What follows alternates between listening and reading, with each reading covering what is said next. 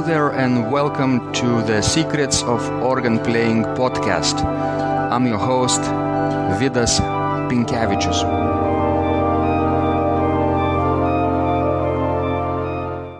Welcome to Secrets of Organ Playing podcast number 93. This is Sunday, May 5th, 2017.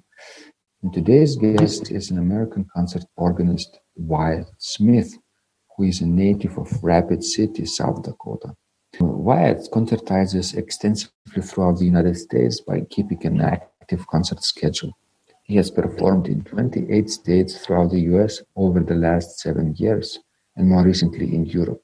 Notable performance venues include the US Air Force Academy Protestant Cadet Chapel in Colorado Springs, St. Thomas Church in New York, St. Mark's Episcopal Cathedral in Seattle, the Spreckels Organ Pavilion in San Diego, the National City Christian Church in Washington, D.C., among many others.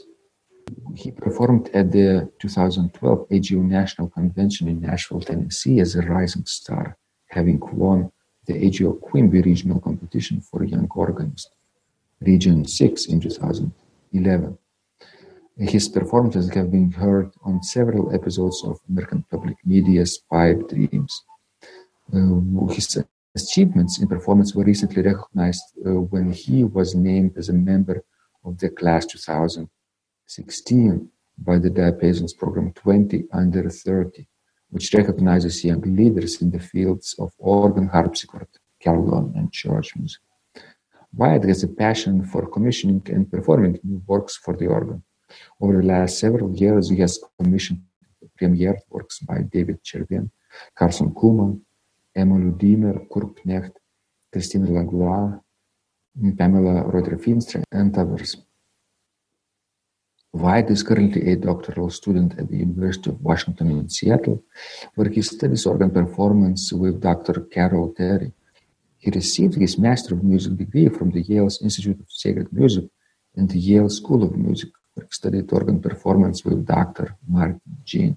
His Bachelor of Music degree in organ performance is from the University of South Dakota, where he was an organ student of Dr. Larry Joe.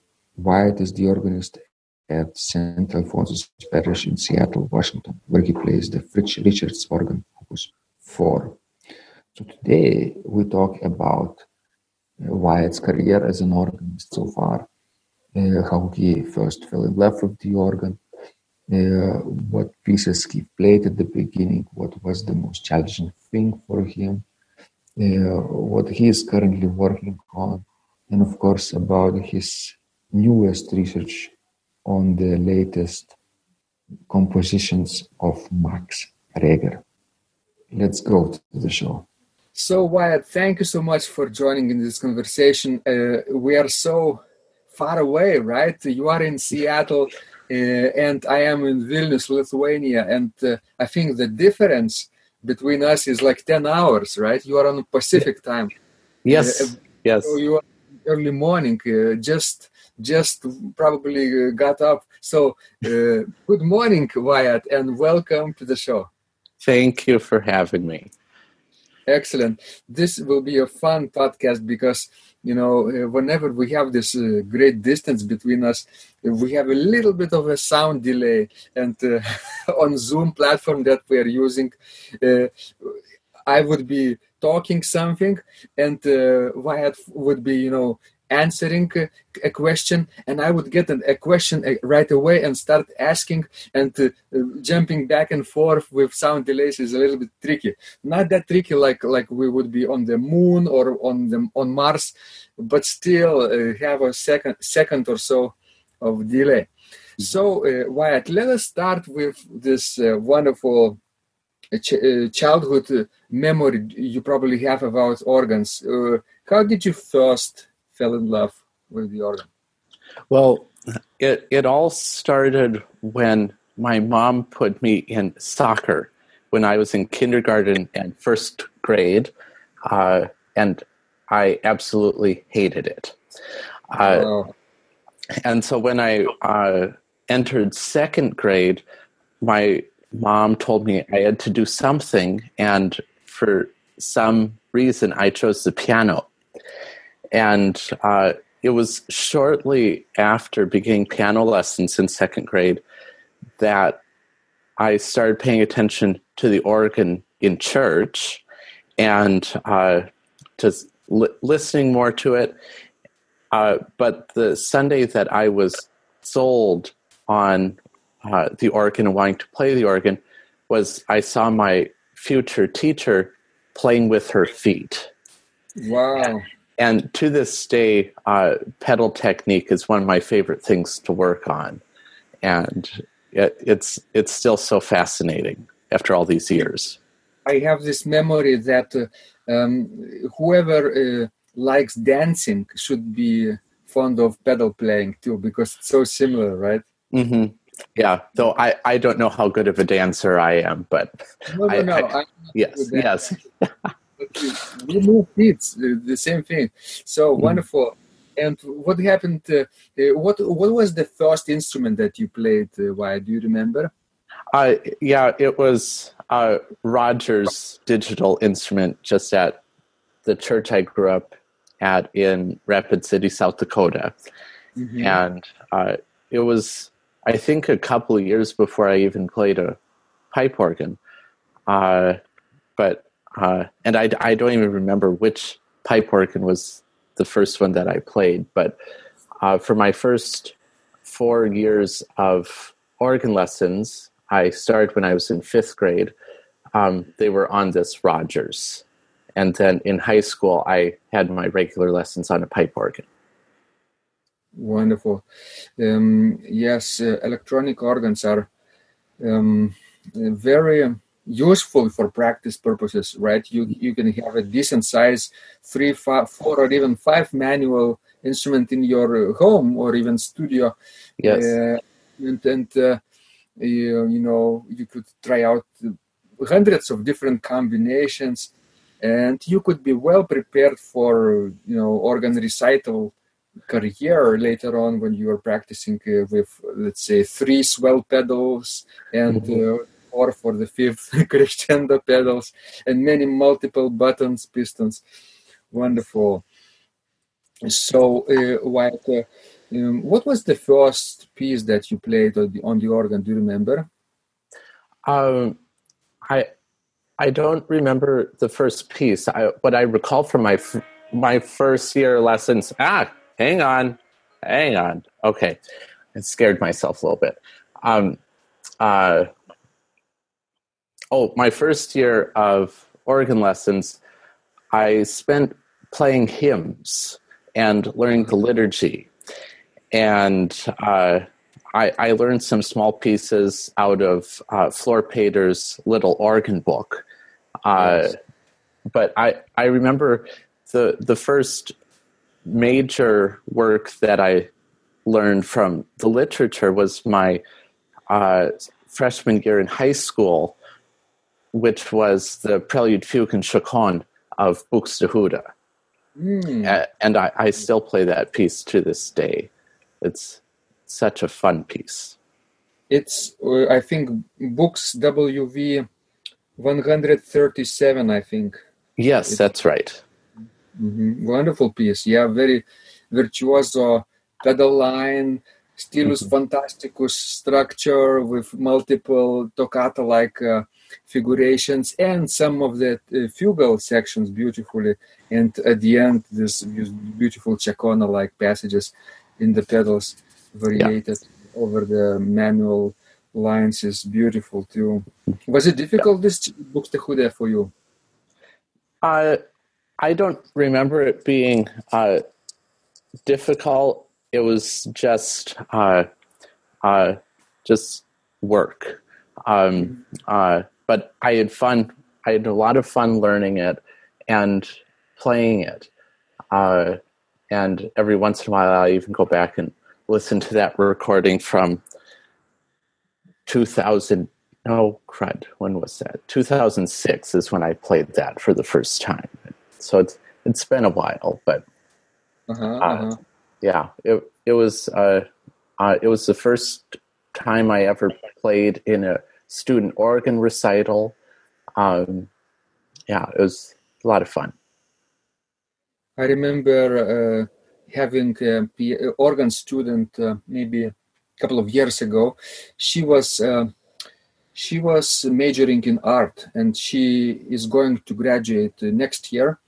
Uh, she's no longer studying organ, but uh, uh, wanted to play this um, Buxtehude's piece, the same that you're mentioning, and um, actually it was very very frustrating for her because she had uh, short short legs you know and uh, could not reach very well the pedals uh, she was a small small girl you know and um, so we switched i think to the easier piece uh-huh. um, uh-huh. by by some of the baroque composers i don't remember but yeah it's not very easy to piece to master especially towards the end right this and then and the fugue to Mm-hmm. the manual entrance uh, and and and the pedal part is quite uh, easy. The first maybe page, right, or so, mm-hmm. but then it becomes tricky once the yeah. polyphony. Mm-hmm. Yeah, the uh, one one thing I think that makes that piece uh, somewhat difficult is the the um, large amount of varying sections. You're always changing characters after a few measures, uh, especially in the um, uh, prelude. Uh, it, you're over here and then you're over there. Uh, mm-hmm. It, it's uh, the the notes might be easier than other pieces, but uh, just making a conversation out of those different sections is where I think it, it starts to um, take on a new level. Yeah, yeah, yeah. Uh, have you ever tried, Wyatt, to reduce the polyphonic texture of this piece into, you know, chordal notation, into continuo, like like almost like chords, but just the bass. The bass is preserved, and then you add intervals. Uh, five three would be uh, the root position chord. Six would be like like six chord first inversion and so on. Uh, it's possible to almost uh, simplify almost every Buxtehude piece like this because uh, notation was common practice at the day. And those types of uh, polyphonic uh, fugues uh, they are not too complex polyphonically not like bach right? And uh, there are some manuscripts preserved just like Buxtehude's but with, with single line and you have to decipher eh, and make your own improvisation based on this baseline and it would be like Buxtehude's fugue. So have you tried this type of practice?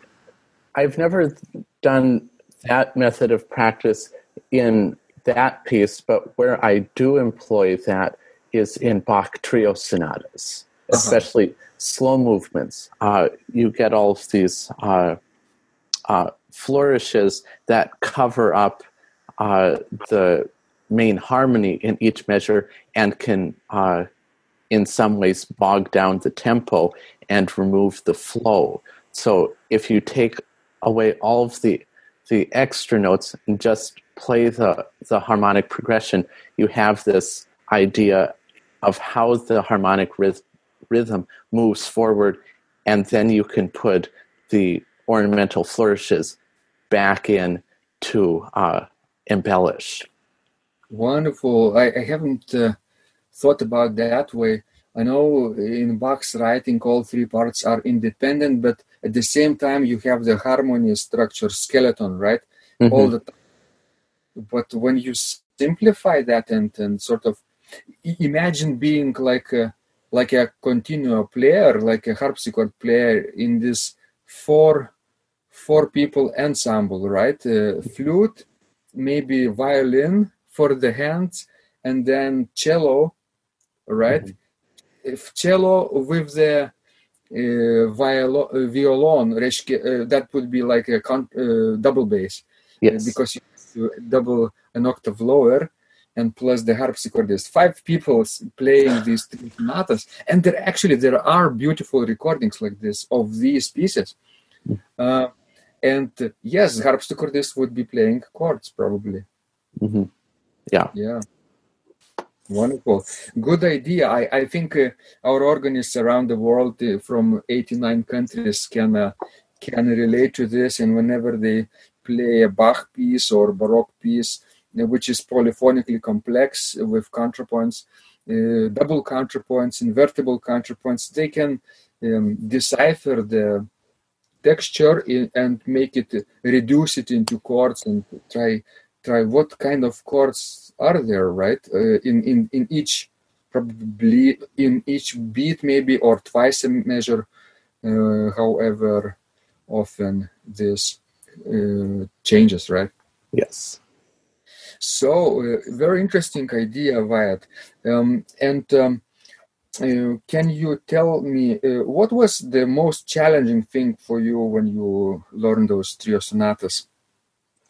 Uh, for for me, learning a trio sonata is uh, not to have one voice be the dominant voice; that all three are in conversation, um, and, and give each voice its its independence in in context. Um, but at the base of that, it's I do everything in my power just to keep it together and not let one voice go ru- running off a side path. Um, mm-hmm. But uh, when I practice trio sonatas, uh, most of the time it's practicing right hand and pedal, left hand pedal, hands together, and which helps solidify uh, these different parts and different combinations and how each of these parts relates to another without the third. Uh, yeah. And and I, I think that really helps form a foundation to go out and perform these pieces with confidence. Uh, Wonderful uh, idea to practice trio sonatas in uh, combinations of two voices. Do you know why it, uh, why most people fail at, at this at learning trio sonatas? They, they love these pieces right? And would mm-hmm. they would play them. You know what's the number one reason i found out? Is they they skip skip the first step. They they never practice single lines you know? Yes. Uh, long enough for long enough and mm-hmm. uh, they jump into into playing two part combinations right away which of course is tricky yes. tricky yeah. Mm-hmm. Wonderful. I remember actually uh, playing these uh, these sonatas, some of them in public. Have you played them in public too? Oh yeah, yeah. I've played three of the six trio sonatas: uh-huh. uh, C minor, C major, and E minor. Um, are the three I've done. I haven't played. I think D minor and E minor. Other than that, I've I played them all. Mm-hmm. Uh, but my experience with trio sonatas in public were not that great. I somehow I was, you know, so so uh, so energetic, and I thought, you know, ambitious maybe. Oh, trio sonatas I can master, and I could could play them during, you know, some of the easier pieces. Uh, when I'm playing all Bach recital, right? But that wasn't easy at all. Even the first E flat major sonata, for me, it's it's quite quite you know cha- very challenging. When I practice, it's not too challenging, you know. But mm-hmm. some, when somebody else is listening, that's it, the tricky part. Yeah. Yes. Well, yeah. What one thing I I've experienced when playing trio sonatas in concert uh, is that th- they're such delightful pieces and audiences enjoy listening to them. But uh, unless the people in the audience are organists, they, they don't realize that those are some of the hardest pieces we play. Because the texture is so thin, you have to be spot on when, when you play it. And uh, uh, on these concerts, I I might play Vierne symphony movements or Mendelssohn sonata, but it's usually the trio sonata that I I I get a little antsy about playing, uh, just because it is so thin, and uh, you have to play it just right to pull it off. Exactly, exactly. We share the same common experience. You know, people would appreciate uh, dramatic toccatas and fantasies and, improvisations so so much. Uh, you know, with bombard registration, uh, and this is understandable. But when you play these three virtuoso but very elegant lines, they think, "Oh, that's really fun," Mm-hmm. and fun, but a different kind of fun, right? Yeah. different Yeah. kind. You're constantly on the line, like uh, we say, cow on the ice. Yes. Similar. Do you have this expression, cow on the ice? No, I I haven't heard that, but I I'm trying to think of what we what we do have. It'll come to me eventually. Yeah, like Yeah. like it's very slippery, right? And you Yes. have Yes. something to hold on. Maybe pedal line would be a good good Yeah. part to hold on to. When, when I was in my undergraduate degree, uh, in my freshman year, my professor, Dr. Larry Scow, had me learn two trio sonatas, the C minor and the C major. And uh, he was the one that taught me to practice um, in these dual combinations following learning each uh, uh, each line individually. And one thing he emphasized was practicing the pedal line first and then uh, bringing in the combination of right hand pedal, left hand pedal, because in reality, it's uh, the pedal that holds these two parts together. It's very much the basso continuo um, of these two soloist lines. right. Yeah. That's right. It helps. It helps to think of the of the bass line as basso continuo. Exactly, um, and then it it glues them together, right? And you feel like like you're you are actually managing correctly and uh, feeling more secure, right? Yes, absolutely. Wonderful. Uh, and Wyatt, uh, uh, what did you go for the graduate degree? I attended Yale University's School of Music and Institute of Sacred Music as Uh-huh. a student of Martin Jean. Wonderful. Uh, give my regards to Martin Jean if you if you if you meet him because uh, I think almost one year ago I talked uh, with him uh, on this podcast because Yeah. entire uh, organ department of the Yale University went to visit the Baltic states. And um, as part of this trip, they visited my church too in Vilnius University, St. John's Church. They played, they had a master class there, and uh, Professor Martin Jean graciously agreed to have a beautiful conversation. We had a, a real cup of cappuccino. Uh, together with you, Wyatt, we're having a virtual cup of cappuccino Yes, absolutely. uh, over coffee with Professor Martin Jean for a, for a long time, and was fun. Wonderful person. I, I bet he was a great mentor to you. He was absolutely. Uh, I I had the opportunity to do four degree recitals um, as a student of his, um, and the one the first one of those four is still one of my favorite performances I gave. It w- it was on the uh, mean tone uh, Taylor and Boody instrument at Yale Divinity School, and uh, I did an entire program of North German repertoire, including Matthias Weckmann's uh, seven verses on Es ist das Heil, and Oh, j- just having uh, just this thrilling feeling when you get to the end of the sixth verse, which is a wonderful Chorale Fantasia, and uh, it's it's just awesome. And he really helped me bring that music to life on that instrument. It was, it was a lot of fun.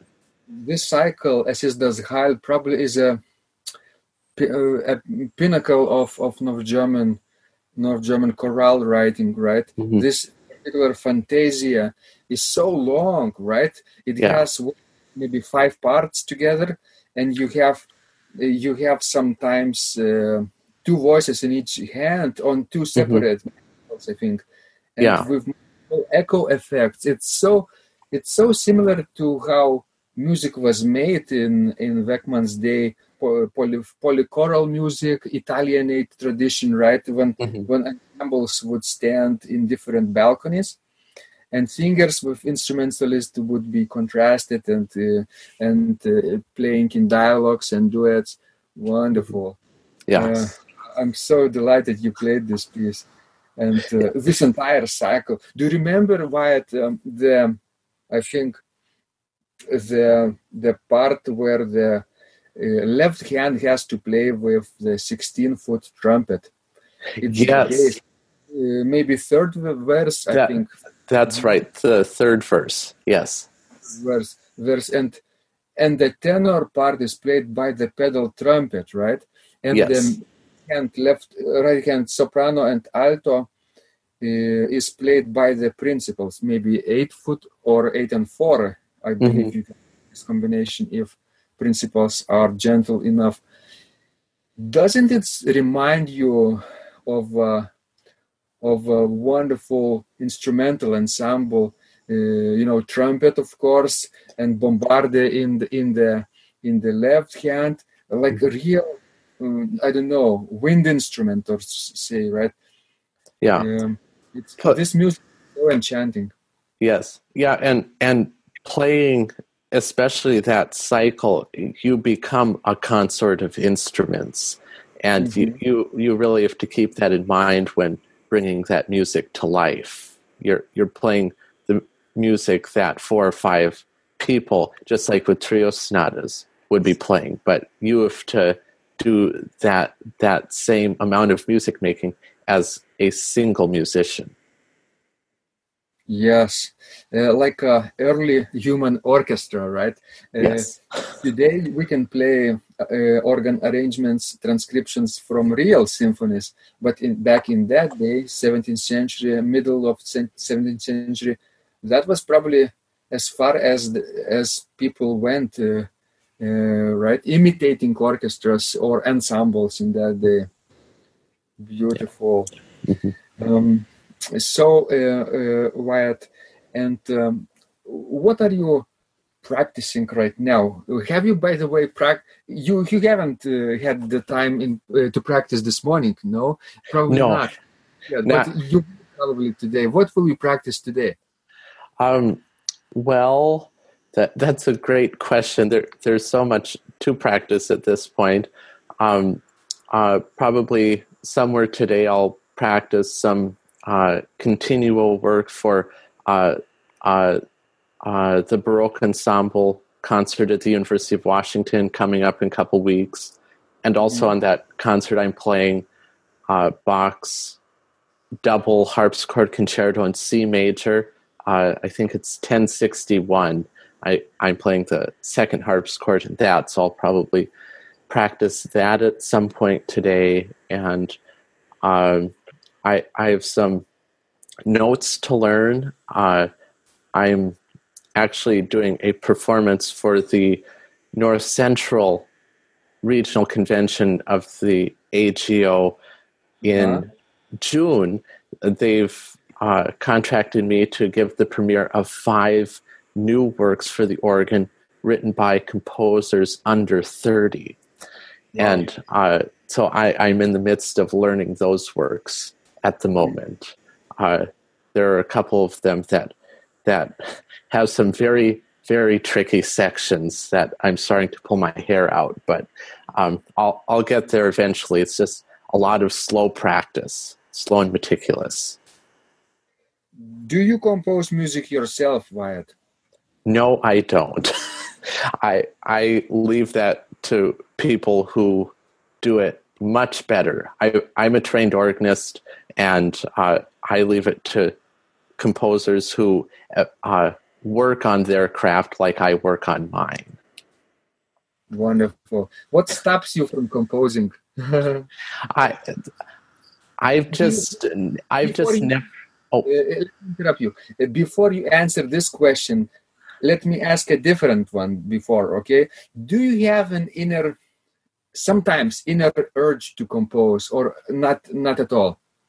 Uh, every once in a while, but usually that has manifested itself in composing uh, different versets, uh, proper versets for Sundays, different Sundays of the church year. Um, but those are only a few measures long. Um, uh-huh. And I can do that in a half hour or an hour uh, without too much effort. But anything beyond that, um, I, I leave it to the professionals. But on, on the other hand, I do improvise. Um, okay. So uh, the same, right? Your, it's not written, but uh, it's spontaneous music making. And if you record, actually, do you record your improvisations, Wyatt? I I haven't recently. Back back when I was in my master's program, I did record some of my improvisations, um, just to go back and be able to study the structure and uh, different aspects um, as I was studying improvisation as part of the program. Mm-hmm. So if you record, for example, your improvisation and upload to your YouTube channel, uh, you know, YouTube has this wonderful feature of reducing or um, speeding up the tempo by half.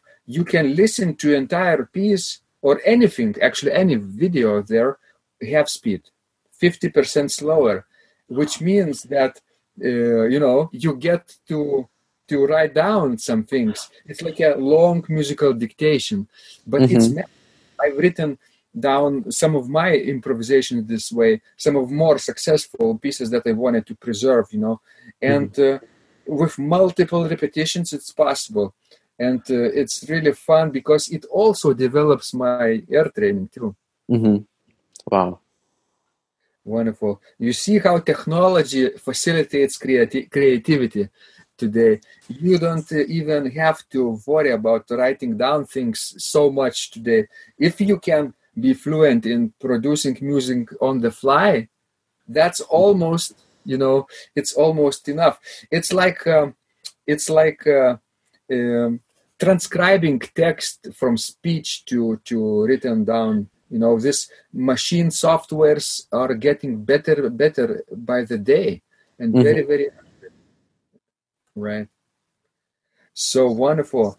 Um, and um, can you tell us a little bit about your work uh, wyatt? Uh, uh, what it is that you do? Um, well currently here in seattle uh, i'm pursuing my doctoral degree at the university of washington with uh, Dr. Carol Terry. Um, so, so that's a, a main focus right now. But I'm also at St. Alphonsus Parish, Seattle, where I play a beautiful tracker organ by Paul Fritts and Ralph Richards. Mm-hmm. And uh, b- between those two things, it keeps me very busy, but I still find time to travel and perform. So, yeah. Wonderful. So you have uh, an active uh, um, church uh, church musicians life and also yes. a researcher, right? Uh, mm-hmm. What is your research about mainly today? Um, most of my research currently focuses on uh, the life and works of Max Reger, um, mm-hmm. specifically uh, the works composed in the last couple of years of his life, both organ and orchestral and choral pieces. What opus numbers are there uh, at the at, at, the end of his life? Uh, do you remember? Well, uh, the main works that that I'm focusing on are his Opus 145, uh, which are the the seven pieces. Uh, uh, that the the most famous of these works is the third Weihnachten. Uh-huh which uh, features that, that wonderful duet at the end of Vom Himmel hoch, from heaven above, uh, and Stille Nacht uh, together uh, in dialogue. And it's absolutely beautiful. Uh, but this set also features the Trauerode and the Dank Psalm, uh-huh. which, which, are a wonderful musical pairing. Uh, the Dank Psalm is is performed every once in a while, but the Trauerode uh, these days are it, it's not often performed, or at least I've never heard it performed live. And uh-huh. I'll be learning those two works later this year for my lecture recital. Uh, but uh, besides that, the the other main opuses I'm looking at are Opus 144 A and B, which is uh, his Requiem and Der Einsiedler. Okay. And uh, it's fascinating to put all of this in context of World War One. Wonderful. It's uh, Reger. Reger last pieces are not that often performed. I've heard it. Uh, I think uh, Requiem once, yes, mm-hmm. but only once, uh, and uh, and his music is so colorful and so full of chromatical language late romantic but at the same time time it's highly contrapuntal right yes. highly contrapuntal like uh, brahms's so to say mm, of course bach was big in influence and brahms to him on him probably um, so i think when you uh, touch the music of these masters probably you feel the rhythm of, of their lives too. Mm-hmm. Yeah, that it's it's so fascinating to play the the works of Reger because it it's truly unlike anything else. You you have to go into his sound world and uh, what those organs uh, sounded like and how they were played, just like you would for playing North German Baroque music or uh, playing Franck and playing Cavaillé-Colls. Um, but it, it, takes a little more effort with Reger because, at least in the United States, um, there are very, very few German Romantic inspired instruments. Uh, so many instruments are built on French models or American classic models and whatnot. Um, so it it takes going over to Germany and and exploring instruments um, and just Germany itself to start appreciating the life of Reger more than from a book. Do you speak German then? Uh, not yet. I'm working on it. you're pronouncing it very well, actually. The, the yes. Yeah. Uh, does uh, do you know the issue of tempo in Reger's works? Of course, uh, how how different is uh, Reger's tempo indication from real performance practice, or or do do you play that that fast as as he wrote? No, uh, what what I remember uh, from from my research is if if Reger indicated a tempo or an affect, that for the most part that should be the fastest it's played. Um, so it, many of these works can be played a lot slower because he he uh, writes out so many of these compositions with small diminutions. A lot of his works have thirty second notes on end, and uh, if you begin the piece too fast, those 30 second notes will become a blur. Whereas if you pull back the tempo and let those notes sing, the, the piece uh, comes to life a bit more. Exactly. Pull back the tempo. Yes. Uh, the fast tempo. The slow tempo can the, remain probably. Yeah. Yeah. Mm-hmm. Um, excellent. So that 30 second uh, note flourishes and passages uh, could uh, could be clearly heard, especially in live lively acoustics, right? Exactly. Mm-hmm. Wonderful. You know, you hit that. You hit here very important issue, uh, Wyatt, about performing music too fast sometimes. Widor didn't like his toccata, you know, to be played too fast, mm-hmm. and Reger probably also, uh, uh, I don't know. Uh, of course, Karl Straube was his advisor, right? Mm-hmm. Do you mm-hmm. know how he advised Straube to play Reger's pieces? No, not not off the top of my head. Mm-hmm. But but he edited, heavily edited yes. many of works. Uh, yeah, yeah, and um, and even even cut out some parts from from some of the pieces, right? Make them That's short. right. Yes. Nice. Do you know what I'm talking? Opus 135. Yes. Yes. Uh, yes. Yeah. And Fugue in D minor, mm-hmm. uh, the famous one. Yes, uh, but do, have you played this piece before? By the way, Not 135B. Uh, the the the two main works of Reger that I regularly play are his Introduction Passacaglia in D without opus, and then uh, his Chorale Fantasy on Wie schön leucht uh, und Morgenstern. And uh, I I actually worked on that at Yale, Woolsey Hall, um, mm-hmm.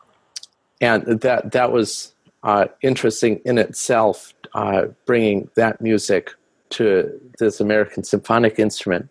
But then I resurrected the Chorale Fantasy this past fall for the Reger Symposium we hosted here in Seattle on the, uh, and I played it on the famous Flentrop at mm-hmm. St. Mark's Cathedral. And several months before that performance, I started working out at the gym with a personal trainer to get me ready to play that work, um, which I I ended up playing the majority of it on all manuals coupled, so that I could you know make the the smallest uh, dynamic changes and playing from the greater positive and uh, bring in a stop from the swell but that all takes effort. It's very heavy action as this organ is uh, very large. Mm-hmm.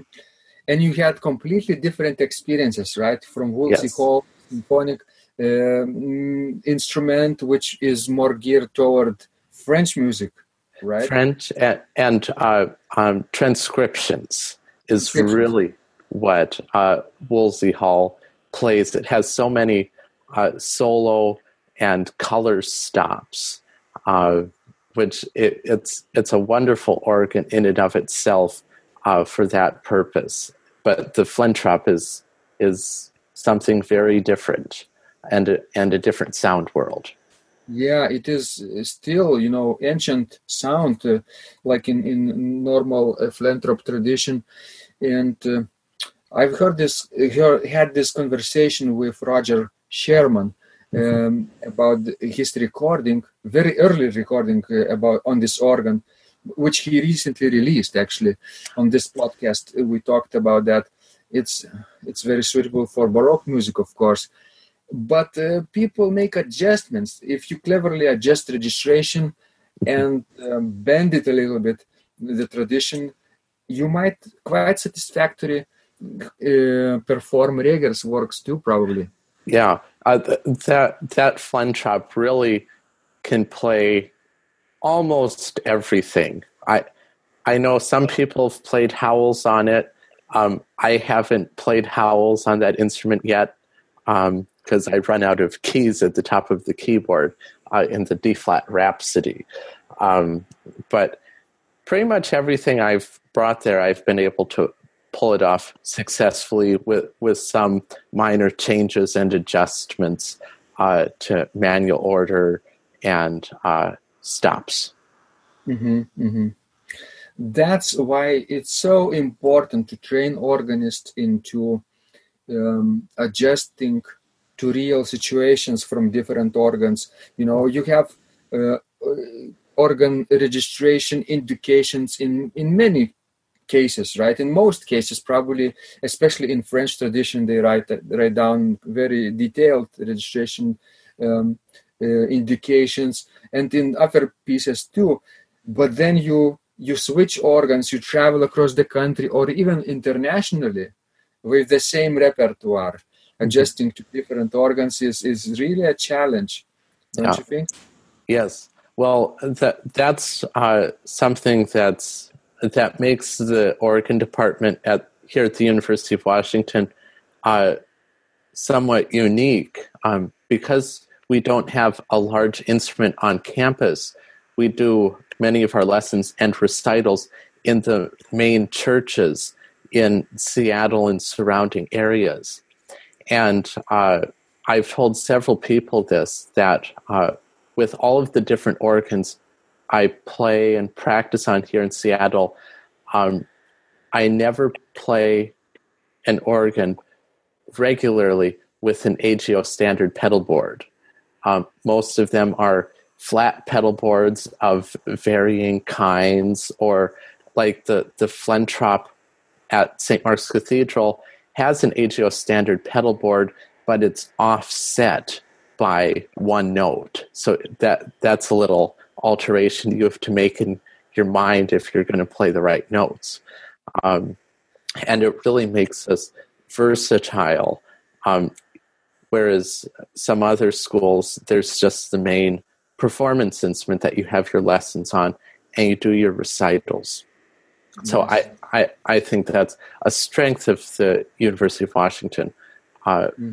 uh, organ department, and uh, I, I've had much experience with being flexible over the years um, since I started performing concerts in 2010. I was usually on two different organs a week there for a period of time, and uh, traveling for the most part with the same repertoire. Uh, and just have have to accommodate different organs uh, and their stop lists and voicing and whatnot. So different styles, different traditions of organ building don't scare you, right? It's it's more of a challenge and curiosity that leads you forward than than uh, fear of failure. Yes, exactly. I I told my current teacher, Carol Terry, that I will never again be scared of, it, of an EP, an electropneumatic instrument, having performed in Woolsey and uh-huh. used all of those swell boxes and divisional pistons and uh, just grabbing stops with the hand.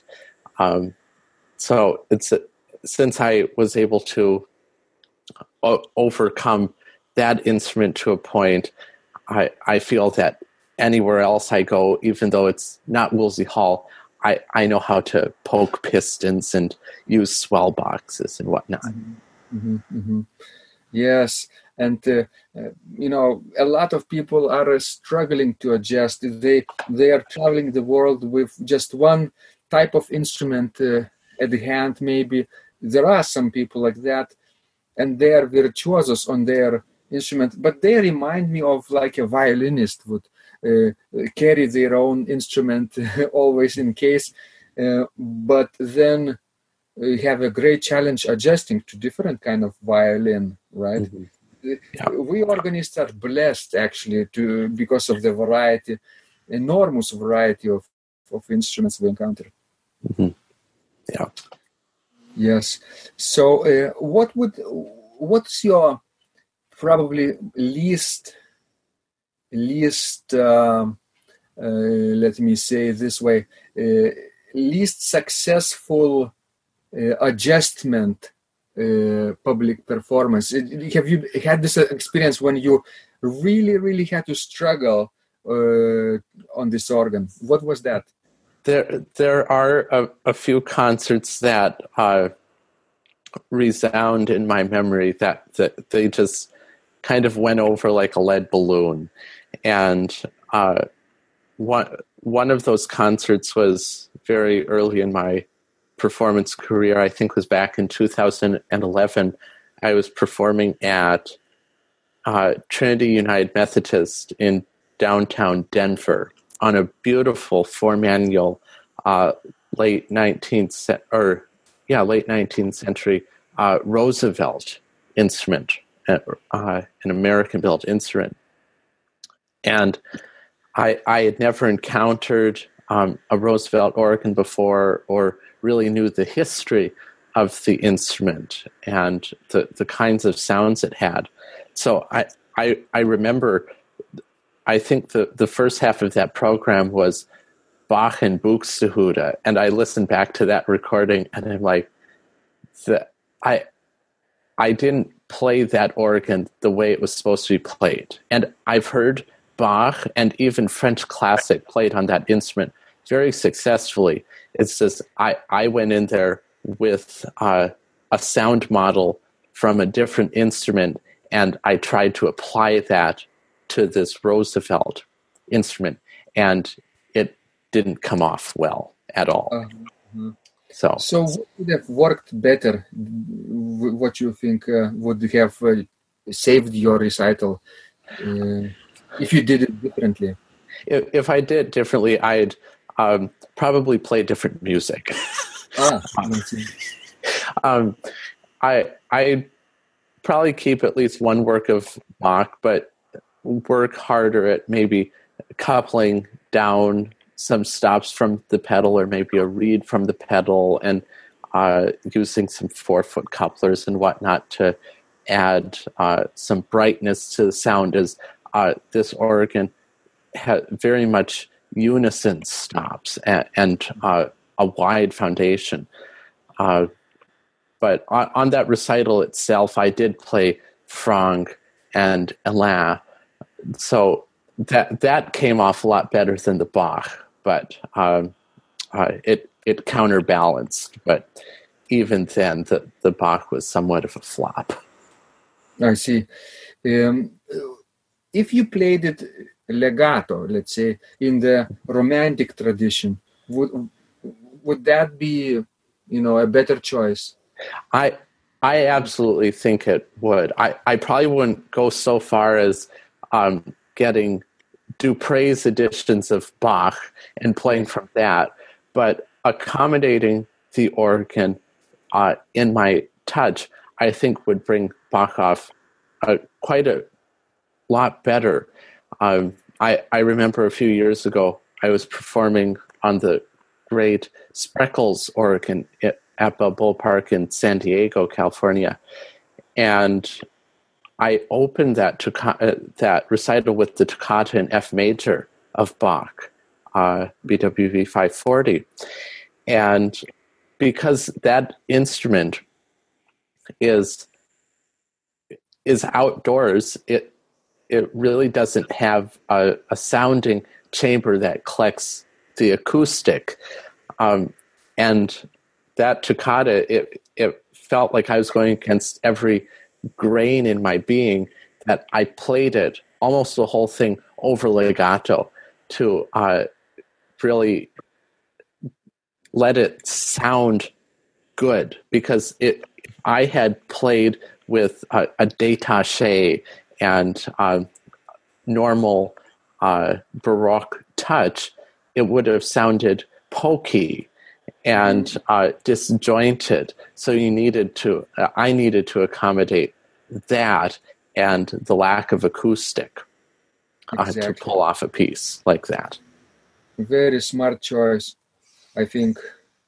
Uh, you know, you could have avoided that piece altogether, but if you wanted to play it, probably legato and and a different type of touch would have been really was mm-hmm. actually a smart choice yeah. because uh, this was an environment of of of uh, different kind of style right 20th century beginning style mm-hmm. you know, where everyone played legato everyone played played, played symphonic and transcription music uh, everyone was was sort of different uh, way of thinking and different uh, type of writing different kind of musical language too um, although some of the composers thought they are continuing Bach tradition too, especially in Dupre's days in, in France.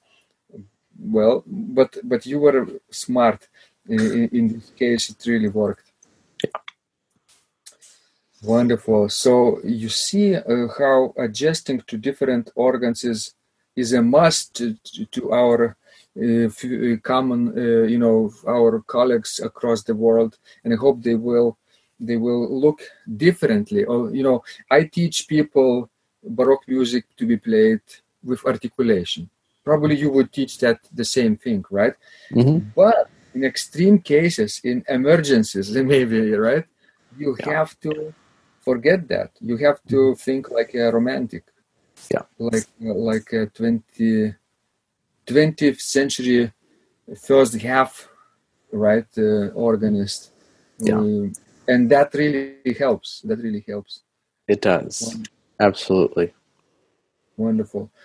So, um, so I'm so uh, enjoyed this conversation, uh, Wyatt. Today, it's it, you opened uh, your world world uh, to us. You know, uh, let let it closer to your uh, ideas, and we talked about Reger and Weckmann and the double har- harpsichord concerto in C major, which you will shortly. Even today, you will be practicing. I hope. Great. And your first piece from Flor Peeters' uh, uh, method book, right? Which was just the beginning of your your wonderful career that you you, you started and still continue to develop. Wonderful. And your your experiences with your mentor Martin Jean, and of course today with uh, Carol Terry. Uh, give my regards to her. I hope uh, to interview her one day on this podcast too. So wonderful.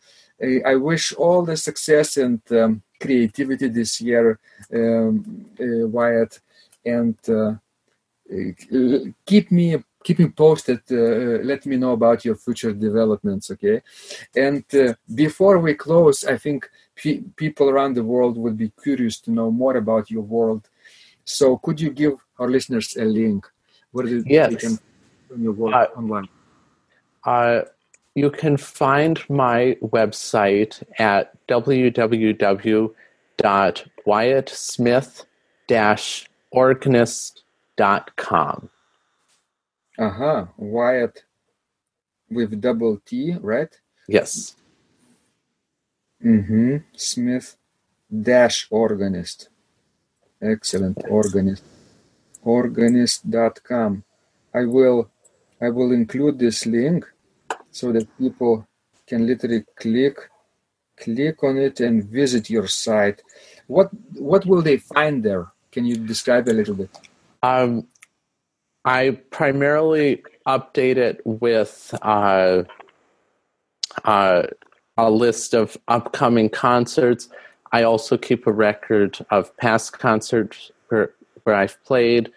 Um, uh, one of these days, when I'm not so busy with school, I need to do an overhaul and uh, uh, get information online about uh, my new recording that I released last fall on the Raven label. Um, I recorded on a beautiful 1925 Ernest M. Skinner organ in Vermillion, South Dakota. So uh, I'll I'll get that on my website eventually. Wonderful. So uh, I've been to Vermillion. It's wonderful place, very cold in the in the winter, but they have fantastic instrument museum, right? Absolutely. I, I was absolutely spoiled rotten getting to play harpsichords and forte pianos over there uh, during my undergrad. And I very much, much miss uh, being able to just go, was it four or five blocks to the other side of the campus from the School of Music to play these beautiful instruments. Wonderful. So uh, I will I will make sure to include this link into the description of this conversation, and uh, hopefully people around the world will visit your site and get to know more about you, your future developments. Thank you so much, Wyatt, and uh, keep producing, keep practicing, and good luck with this double harpsichord concerto. Thank you, and thank you for having me here. If you liked this conversation, I encourage you to visit my blog Secrets of Organ Playing at organduo.lt, where you will find lots of insights, practical advice, and training for every area of organ playing. You can subscribe to this blog for free to get your daily dose of inspiration and to be the first to know when any of my future podcasts roll out. I hope to help you reach your dreams in organ playing. I'm Vidas Pinkevičius. Thanks for listening, and I'll catch you online really soon.